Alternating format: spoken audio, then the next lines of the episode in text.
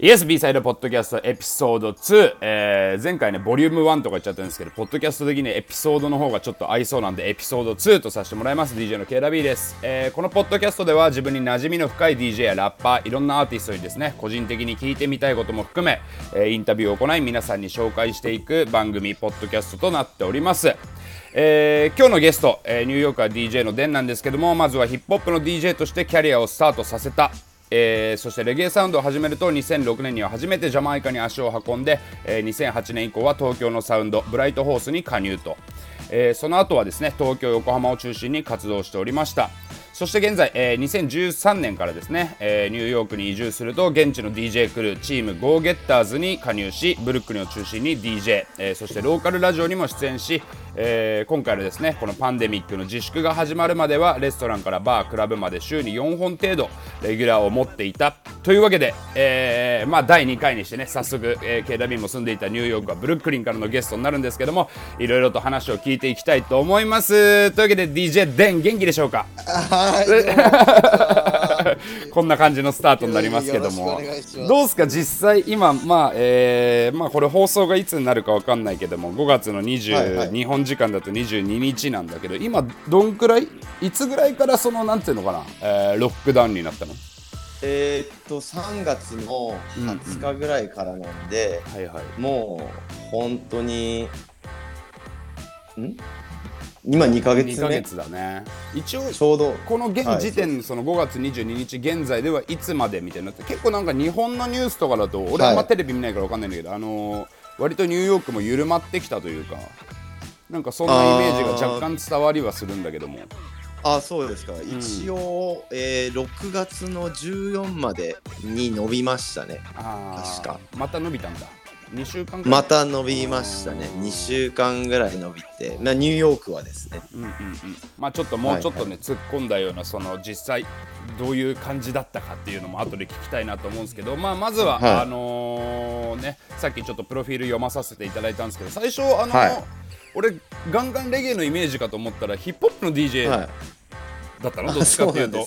あそうなんだね。最初はそうですね。始まりがあのーあの高校の先輩のラッパー、もしかしたら KW 君も知ってる人かもしれないですけど。あれデンは地元どこなんだっけ？自分東京です。あ東京。その俺この前回の帝君の聞かせてもらって、そうだちょうどあの自分が始めた頃ぐらいに、あのー、帝くんとかがもう最前線でやら、ね、やってたのを俺が。そうだよね。リザードでもイベント打ってたしリザードとロゴスでも打ってたんじゃないかな確か。ああで初めて俺と帝があったのがリザードでみたいなそういう話ではあるんだけど。あそうなんでしたっけ？この間それ話したかどうかわかんないんだけど。なんかねそんなカウントダウンイベントで初めて会ったみたいなそんな話もあるんだよね。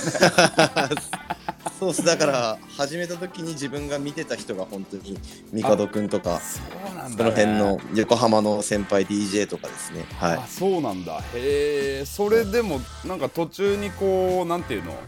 ヒップホップやってて、まあ、バック DJ 途中で終わっちゃったってこと、はいまあ途中までやってたんですけど、うんうん、まあもともと音楽的にも両方好きで、うんうんうん、でまああの横浜にパーティー出させてもらった時に、うん、あの当時の横浜のレゲエサウンド、うんうん、えー、今の、えー、キングライフスターのリオくんとか今の、はい、今でもやられてる人たちがいっぱい見てきて。それでまあなんかちょっと、まあ、ヒップホップ回すのもいいけどレゲエの方のみたいな感じになったんだ。そうですね。やっぱレゲエかっこいいなと思って、うんうんうん、でまあ地元の友達はレゲエあ結構多かった好きだったんではい。うんなるほど。でなんかまあレゲエサウンド始めて、まあ、2006年にジャマイカってことなんだけどこれそのジャマイカ行くまでにはレゲエサウンドはどんくらいキャリアとしてはあったの？いやまだもう始めて間もないくらい。1年はい。間もないぐらいですね。あんまりじゃあそんなにどっぷり活動してるわけでもない中でいきなりジャマイカ行ったんだそうですね。全然どっぷりでもなかったんですけど、それさ結構ほらヒップホップの DJ で、はい、まあ最初、まあ、バック DJ メインだったかもしれないけどやってるとさ、まあ、今でニューヨークにいるけどさじゃあヒップホップだったらニューヨーク行こうとかさレゲエだったらジャマイカ行こうみたいなちょっと多分わ分かれやすいじゃん。ああそうですね。それはやっぱりまあレゲエ始めてからはうわやっぱジャマイカ行きてえなみたいになったんだ。そうですね。あとちょっと自分の、あのーご縁があって、うん。あのー当時働いてた、あのーうバーのうん。オーナーさんに行ってこいと言われてうんうん。でまあ何も分からず一人で行って、うん。まあジャマイカ行ってみようと思って行ったらまあもうすごい衝撃受けたのがそうですね本格的な多分始まりどだっどうだった？このなんか行く前とかめちゃめちゃドキドキしなかった？た そうですだってね初めて1年くらいだったらそんなにジャマイカの言葉まあ要はパトワとかもそんなにって感じでしょ、もう全然分かんなかったですね。そうだよね、まあ、当はい。時もちろん英語もまだまだなわけじゃん、うんもう全然分かんなかったですね。どどんなこのなんかテンションだったの？まあ、結構やっぱりアイリーとかワンラブみたいな、うん。ゆるいイメージを持ってたんですけど、うんうんうん。やっぱめちゃくちゃゲトではい 野良犬とかがいっぱいいてみたいな、でうんうん。はい、初めてその日かなんかに行った当時すごい流行ってた野外パーティーみたいなのがジャマイカであってうんうん、あれ？そこはじ DVD とか出てたやつかな？あそうですね。パサパサっていうダンスだったんですけど。あーそうそうそうパサパサ。だうんうんうんそうその当時初めて行ってうん。うんでもうまあ周りもめちゃくちゃゲトじゃないゲトなんですけど、うん。もうそれちなみにあのジャマイカ首都がキングストンはい。でパサパサやってたのはどの辺の場所なの？そういう、まあ、あいわゆるゲットって呼ばれるような場所。はそうですねキングストンの中のあティバリガーデンあ首都の中にそういう場所がもうあるんだ。そうですね。その地区があって。うんうん。でもうトタン屋根周りのうんうん。うん周りトタン屋根でオレンジの街灯で野良犬いて黒人の怖い人がうん何百人といて、いやまあ当時は怖いよね多分ね。だから見たそらこにねいきなり行って乗り込んだわけだ、はい。でそのパーティーでやっぱちょっと衝撃受けすぎちゃって、うん。もう人とか音楽とか、うん。スピーカーのでかさとか。それさスピーカーのでかさとかもなんか、人によってはっていうか慣れてない人とかちょっともうベースがすごすぎて吐き気催すとかって聞いたこともあるけどね。いや本当そうですね。本当そうだと思います。もうやばい。本当に出まくってんだ。そうですね。本当にあのーまあ日本でもサウンドシステムとかあるパーティーあると思うんですけど、うん。それのまあ3倍ぐらいの大きさで。まあ実際クラブでね日本でやる場合は割と音をみんな本当フルじゃなくて抑えてはやってるからっていうところがあーあそうですね、るのかなもう多分出せる限りのマックスみたいな。音量で。でまあ青空そのよ夜空の下で、うんみたいなのでもうはい。それがもう衝撃的で。もう夜空の下ってもうや野外ってさまあなんだ日本のそういう野外イベントだと、まあこう区画が決まったりするんじゃん。ここの公園でやりますとか。そのパサパサとかそっちの野外の場合はどんな感じでみんな集まってくんの？なんていうのかな。要はそうですねそうパサパサ。エントランスの人がいてとか、ゲートがあってとかそういう感じだったりするのかな？ああ。そパサパサはもちろんゲートとかなくて。あの もちろんなんだ。はいその道端のうんうん道路大きい道路の、うんうん。うんえー向かい側でブースがあって、うん。で道路挟んで向こう側にお客さんがいるみたいな感じで。で盛り上がってくるにつれてこうん。うお客さんがどんどんどんどんこうブースに向かってこう寄ってくるんでこう 最終的にうんうん。道路がなくなって。あもう通れなくなっちゃって。はい。で車来た時だけちょっと音止まるみたいな。車は普通に通るんだ。通るんですけどまあもうそこもみんなもダンスして車の上乗ってこう腰振ってみたいな。ちなみにそのさ、野外ダンスとかだと、まあパサパサもそうなんだけどこうじ時間帯的にはどんな感じでやってるの？えー、まあ終わるのが多分朝7時とか。うんうんうんうん。そんぐらいで始まりはちょっと自分も最初から行ったことないんですなかったですけど。まあまあね、まあもう10何時からですかね？もう9時10時ぐらいから音が出てたもう割と暗くなってみんな飯食って外でんべんみたいになったら徐々に始まってんだ。そうですね。でもう人がいない状態で多分その、まあ、セレクター DJ の人が昔のレゲエかけたりとか、ねうんうん。ソウルとかディスコとかかけて。でまあ自分たちが夜中1時2時になる頃にはもう結構割と新しめのレゲエがかかってたりとか、ヒップホップ R&B がかかってて、そうですね。で、そこからまた MC 入って、そうですね、パーティーで、まあ、朝日が出てから、まあ、出るぐらいでやっぱこのその当時の。いやもっとダンスホール全開にこうで朝7時とかはもうぐちゃぐちゃですねもう。一番最後はもうぐっちゃぐちゃなんだ。まあもうその当時かかってたそのみんなで踊るダンスチューンだったりとか、ちなみに2006年とかだと何だったの？その思い思い出のある曲思い出のある曲はあのBaby Cham ってアーティストのゲ「 Ghetto Story」って曲が。まああの時だはいドンピシャでかかってて。はいやばいね、うん、ダミアン・マーリーの「ウェルカム・トゥ・ジャム・ロック」とか。はいはいはいはいはいその辺そうっすね。もうでまあジャマイカえっとその最初の時はどのくらい行ったの、はい、1週間とか？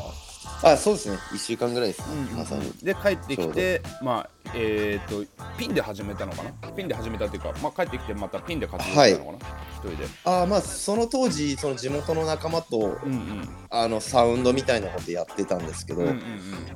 えー、その2006年もやってたんですけど、うんうん、まあ、2007年ぐらいにそれ一回やめて、うんうん、はい、で一人で DJ までやるようになって、うんうん、はいそれであのー、地元の隣の地元の先輩のブライトホースサウンドに声かけてもらったのがそ、ね,、のからですね。でブライトホースに入ってからはこうまあ要はほら一人で活動してる時はさ、まあ、レゲエでいう、はい、なんだろうセレクター、まあ、要は曲をかける側と MC 両方まあ自分でやることになると思うんだけど、はい、ブライトホースに入ってからなんかそういうポジショニング的なものは変わったりしたの？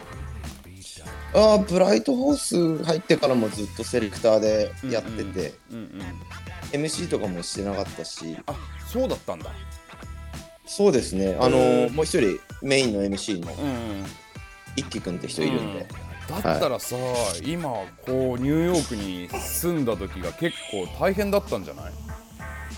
うんそう、ね、その MC しなきゃいけない。まあでもそもそもさ、まあ、初めてそのジャマイカ行ってまあジャマイカ相当ねさっきの話だと食らったみたいな感じだったけど今度はまあブライトホース入って、えー、その後ニューヨークに、はい、えっ、ー、と2013年からか住み始めるわけだけど最初どうだった、はい、まあその音楽以外にも含めて、まあ、住み始めた時の印象というかうわーみたいなまあ、いろんな思い出とかなんだろうな、まあ、感覚があれば。まあ、忙しかったしお金もないし、ね、そんなにそうですね。まあ結構うんまあがむしゃらって言い方も変ですけどまあ、まあ、結構。だよね、はい、今みたいにその DJ デンとしていろいろこう活動が広まっていったきっかけとかあれば。ああそうですね。えっとまあ半年以上 DJ できてなくて、うんうんうん、そ初めて営業もらおうと思って行ったバーで回してたのが、うん、あの今入ってるチームゴーゲッターズの人がいて、うん、あそれはニューヨークの DJ? そうですね。それがニューヨークの DJ でそこからまあその人たちのパーティーに毎週じゃないんですけどたまに呼んでもらえるようになってあそれは、D、DJ として？そうですね DJ として。なるほどなるほど。はい。であでまあそこからパーティー潰れちゃったりとかまあなんやかんやあって、うんうん、2年ぐらいは結構俺もなんかそんなに DJ もしないで。ああじゃあ結構長かったねその期間が。なんだろう。そうですね、うん、DJ できない期間もまあ長くて、うんうん、で、まあ、2年後ぐらいにあのー、まあ、地元のこのプレンティーズパラダイスクラブあるんですけど、ね、うん、地元っていうとちなみにどの辺なの？今フラットブッシュの、うん、うんなんて言えばいいのかな。まあ多分ケーダビーク分かると思うんですけど、うん、Q train の,、うん、あのパークサイドとか。はいはいはいはい、ね、あのボタニックガーデンっていうあプロスペクトパークか、プロスペクトパークがあるらへんその辺ですね。一番まあ、ブルックリンだと一番でかい公園になるんじゃないかなああそうですね、うん、その辺に自分も住んでて、まあ、その付近にあるクラブで毎週火曜日 DJ させてもらえるようになってから結構。あでもまあ徐々にですね。そこから週1ぐらいでやるようになって、あで一番のきっかけはやっぱりあのフォード君とあまあ今ね帰国してこの間ちょっと僕の、えー、何ヶ月か前にあのレップっていう番組の方でも出てもらったけども、はい、ああそうですね、うん、でまあフォード君がニューヨークに行った時にっていう感じか。そうですねフォード君がニューヨーク行った時に2000今から3年前ぐらいですかね。に、うん、フォード君のやってたパーティーに出させてもらって、はいはいはいはい。でそこからマンハッタンで DJ フォード君とできるようになって、うんうん、でまあそのプレンティーズ・パラダイスのパーティーもあって、うん、マンハッタンのパーティーもやったぐらいから結構他でもいろいろ声かけてもらえるようになった感じですね。おおなるほどなるほど、はい、ちなみにさそのプレンティーズ・パラダイスの方はまあそのブルックリンの、はい、いわゆるまあカリビアンコミュニティの中心地みたいな場所にあるお店だよね。はい、そうそうです、ね、もう一個そのフォード君とやってたシティの方はえっ、ー、とどの辺だっけ？あれ場所はえっと、ローワーイーストサイドっていう、えっと、マンハッタンの下の方なんですけど、まあでもチャイナ、うん、そうだね、チャイナタウンも近いし、いろいろこうコミュニティが集まるようなエリアだよね、おしゃれな人もいればみたいな。バーとかがいっぱいあるような。はい、そのニューヨークの中でもさ、まあ、その行ったことない人とかこれ聞いてくれてる人とかはあれだと思うんだけど、はい、まあ、結構そのブルックリンのカリビアンコミュニティの中心地と、えー、マンハッタンのそのローアーイーストサイドっていうエリアでだいぶちょっと違うと思うんだけど、はい、その DJ としてはどんな感じだった、はいはい、もう最初めちゃめちゃこうレゲエヒップホップ要はジャマイカの酒なんじゃないけど、ゲットみたいな感じで行ってて、こういきなりマンハッタンのシティにこう 呼び込まれるわけじゃない？はいはい、それはなんか結構どんな印象だった自分としては？ああもう最初の3か月か45か月はもう滑り倒してましたね。45か月は長いね。長かったね。まあそうっすね。そんぐらいはでも本当そのくらい難しいと思うもんね多分ね。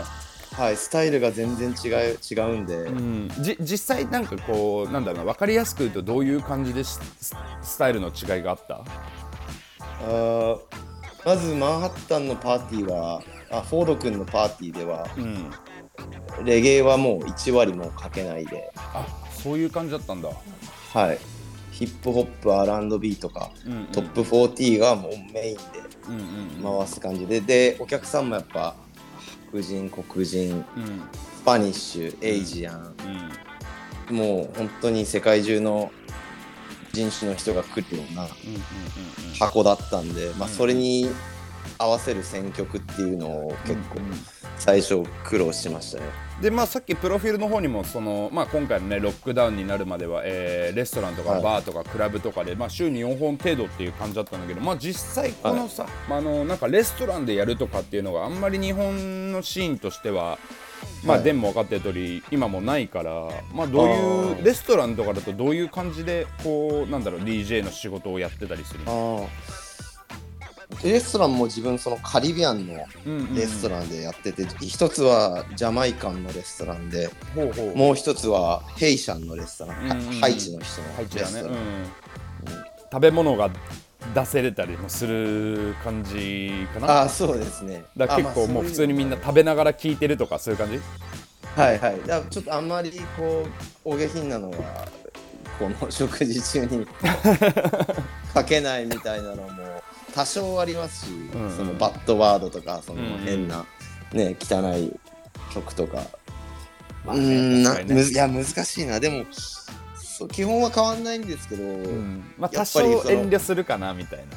そうですね、うん、でも来てるお客さんやっぱり踊らせたいから、うん、こうちょっといろんなのかけて様子見て、うん、でみんなやっぱり黒人の人とか反応すごいいいから、うんうん、こう盛り上がってくるともうみんな席立っちゃってこう 椅子の上とか乗っかっちゃってもうみんな踊り始めて。ああもうそっちのバイブスになっちゃうんだ。そうですねまあ、結構じゃあそれで忙しくなって、えー、はい、まあ、ちょっとね、まあ、世界中の話ではありますけども2か月前からニューヨークロックダウンになったんだけど、まあ、はい、なんだろうな、まあ、コロナ前コロナ後、まあ、ロックダウン前ロックダウン後でこうどう？結構その街の様子とかも変わりました、あそうですねとりあえず今まあ2か月経ったんですけど、最初の1か月ぐらいはやっぱ本当に人少なくて、うん、もうねまあもちろんみんな外出ちゃいけないですし行けなかったし、まあそまあ、今でもそうなんですけど、うん。まあちょっとここやっぱ何週間かもうみんな結構耐えきれなくて。まあそうだよね。結構外に、うん、人うもん。見るようになったし、もうそれこそさっきの話じゃないけどレストランでいい曲かかったり椅子乗って踊るような人種がずっとじっとしてられるわけないもんね。いやそうっすね。まあでもこの夜中は今いまだに夜中とか夜になったら静かなんで。うん。まあもう全然今と昔じゃ全然違いますね。あーじゃあまあやっぱりまあニューヨークのねそのまあフラットブッシュとかのエリアのジャメイカンとかにしてもまあおとなしくしてるっていう感じなのかな、ああそうですね。うん。クラクラブとかはどうだったの？そのやっぱまあロックダウンなるかならないかみたいなギリギリまではクラブはやってたの、はい。そうですね。自分もロックダウンがなる前日まであの本当そんな感じだったんだ、うんはい DJ してて。う、そうん、でもうですねその次の日にみたいな、次の日にもうこれからなんか2週間うクアランティーンになりますみたいない感じになってもうすべてストップして、うん。そうですね。クラブは日本と違いますどう？なんか今後なんか開くのはやっぱり遅そう？クラブは遅いと思いますね、ままああ厳しいのかなやっぱり。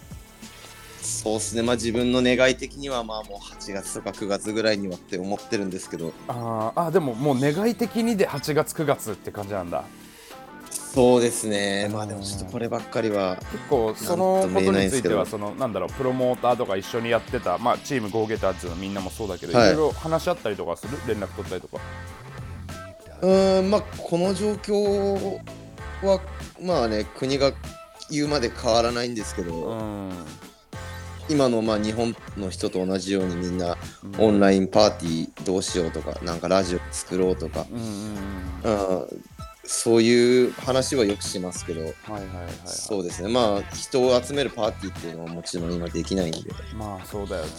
うん、まあオンラインの動きとかになっちゃいますね。やっぱり。うん電話ほら、はい。Facebook の方でやってるじゃない。今、はい、あれは、なんかさい最初から Facebook だったの？いやそんな最初インスタグラムでやったんですけど、うんうん。あのすぐブロックされちゃって。そうなんだよね。あはい。でじゃあまあい一回 Facebook やってみっかみたいな感じでうん。パッとやったのがちょっとそうですね反響がすごい良かった感じでう。んはいそれでまあ Facebook に。結構どう？反響はその反要は最初から、はいなまあ、今までとかで、まあ、徐々にこう良くなってきた感じ、あもう一発目のライブがうん、ものすごい反響あって。あ一発目から結構あったんだ。うそうです。ねその一発目があまりにすごくてん、うん。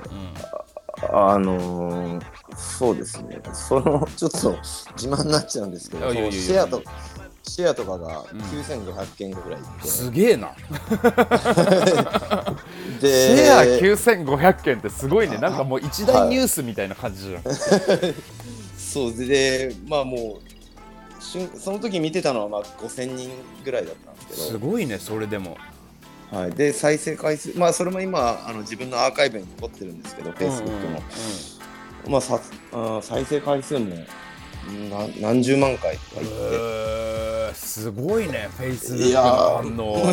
いやすごいですよね。これ Facebook ってあれでしょ？Facebook フレンドじゃなくても見れるのか、あそうですね、誰でも見れますね。あれかじゃあ例えばだから俺とデンがつながってて俺がシェ、はい。そのページをシェアしたとしたら他の人も見れるのか？俺のことを知ってれば。そうですね。KW 君の友達だったら誰でも見なるれるほどね。そういうう感じでどんどん広がっていくのか。確かに Facebook ってシェアしやすいかもね。まあ、さっきの話じゃないけど、まあ、要は8月、はい。9月くらいにクラブが開けばいいかなっていう望みってことは、まあ結構じゃあ、あれだね、まあ、ニューヨーク、まあ、アメリカっていうかニューヨークの中では結構あれだ。配信のなんだろうな、まあ、この動きがまだまだ続きそうだね、みんなね。そうですね、うん。これが終わらない限りには。そうだよね。これしかできないんでねとりあえず。うん確かにね。まあ、Facebook、まあそうだね、配信とかもそうなんだけど、今、どのくらいのペースでやってます？今、えー、大体週3回ぐらいですね。うんうんうん。月月水金とかで。うん、月水、はい何時何時くらい？アメリカの時間のまあ夜9時から12時まで。1日3時間をまあ週3回ぐらいやってます。うんうんなるほど、まあ、ということは、はい。えー、と日本でいうとね、まあ、昼前くらいな感じ朝9時朝9時10時くらいから、まあ、昼くらいまでな感じになるのかな？あそうですね。朝10時から昼1時とかかな。そうだよね。多分そんな感じだよね、はい。まあ、あの Facebook あのポッドキャストでデンの声を聞いた人はぜひあの Facebook ライブの方でも チェックしていただけるとあのバイブスの違いにびっくりすると思うんで。めちゃめちゃ楽しそうにやってるもんね。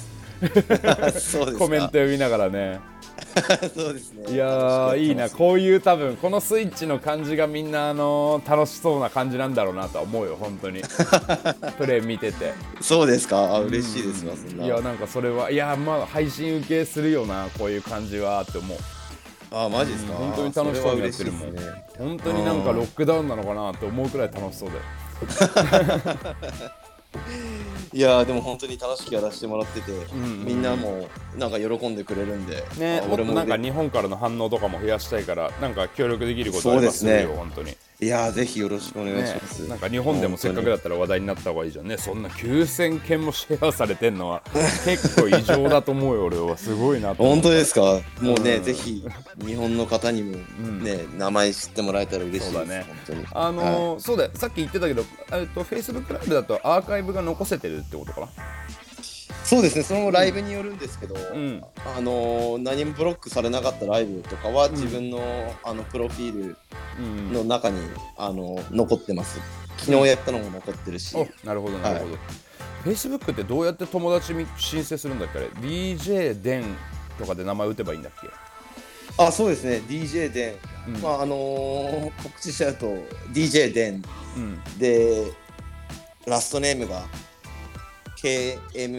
KMWZ で KMWZ はい DJDEN でスペース開けて KMWZ で。あ全然もうそれもあのポッドキャストの告知の時にはバッチリリンク貼るから大丈 あーお願いします。夫 あのー申請はぜひぜひあのみんなに許可してあげてくださいね。いやもうぜひ皆さん。そんなにフォローしないと思いますいやもうどんなどなたでもぜひよろしくお願いします、ねまあ本当今ニューヨーク大変な時期だけどこうやって話聞けてまあジャマイカの時のね、あとまあキャリアの初期の話とかも聞けたんだけどもまああーいやはい。今ちょっと2ヶ月くらいこうロックダウンになっちゃってるとなかなかはい、ね曲選びにくいと思うんですけどまあミカドの時と同様にあのジャンル問わずはいはいはい。えー新しいのでも古いのでもいいんで、えーはいはいはい。今一番聴いてる曲、まあかけてる曲でもそのプライベートで聴いてるっていうんでもいいんだけど、はい。それを一回聴いてまあちょっとそれをね、はい。あのーポッドキャスト上には音楽今貼れないんだけども、はい。あのー告知する時とかにちょっとあの一緒に紹介できたらなと思いますんでなんか一曲決めていただければ。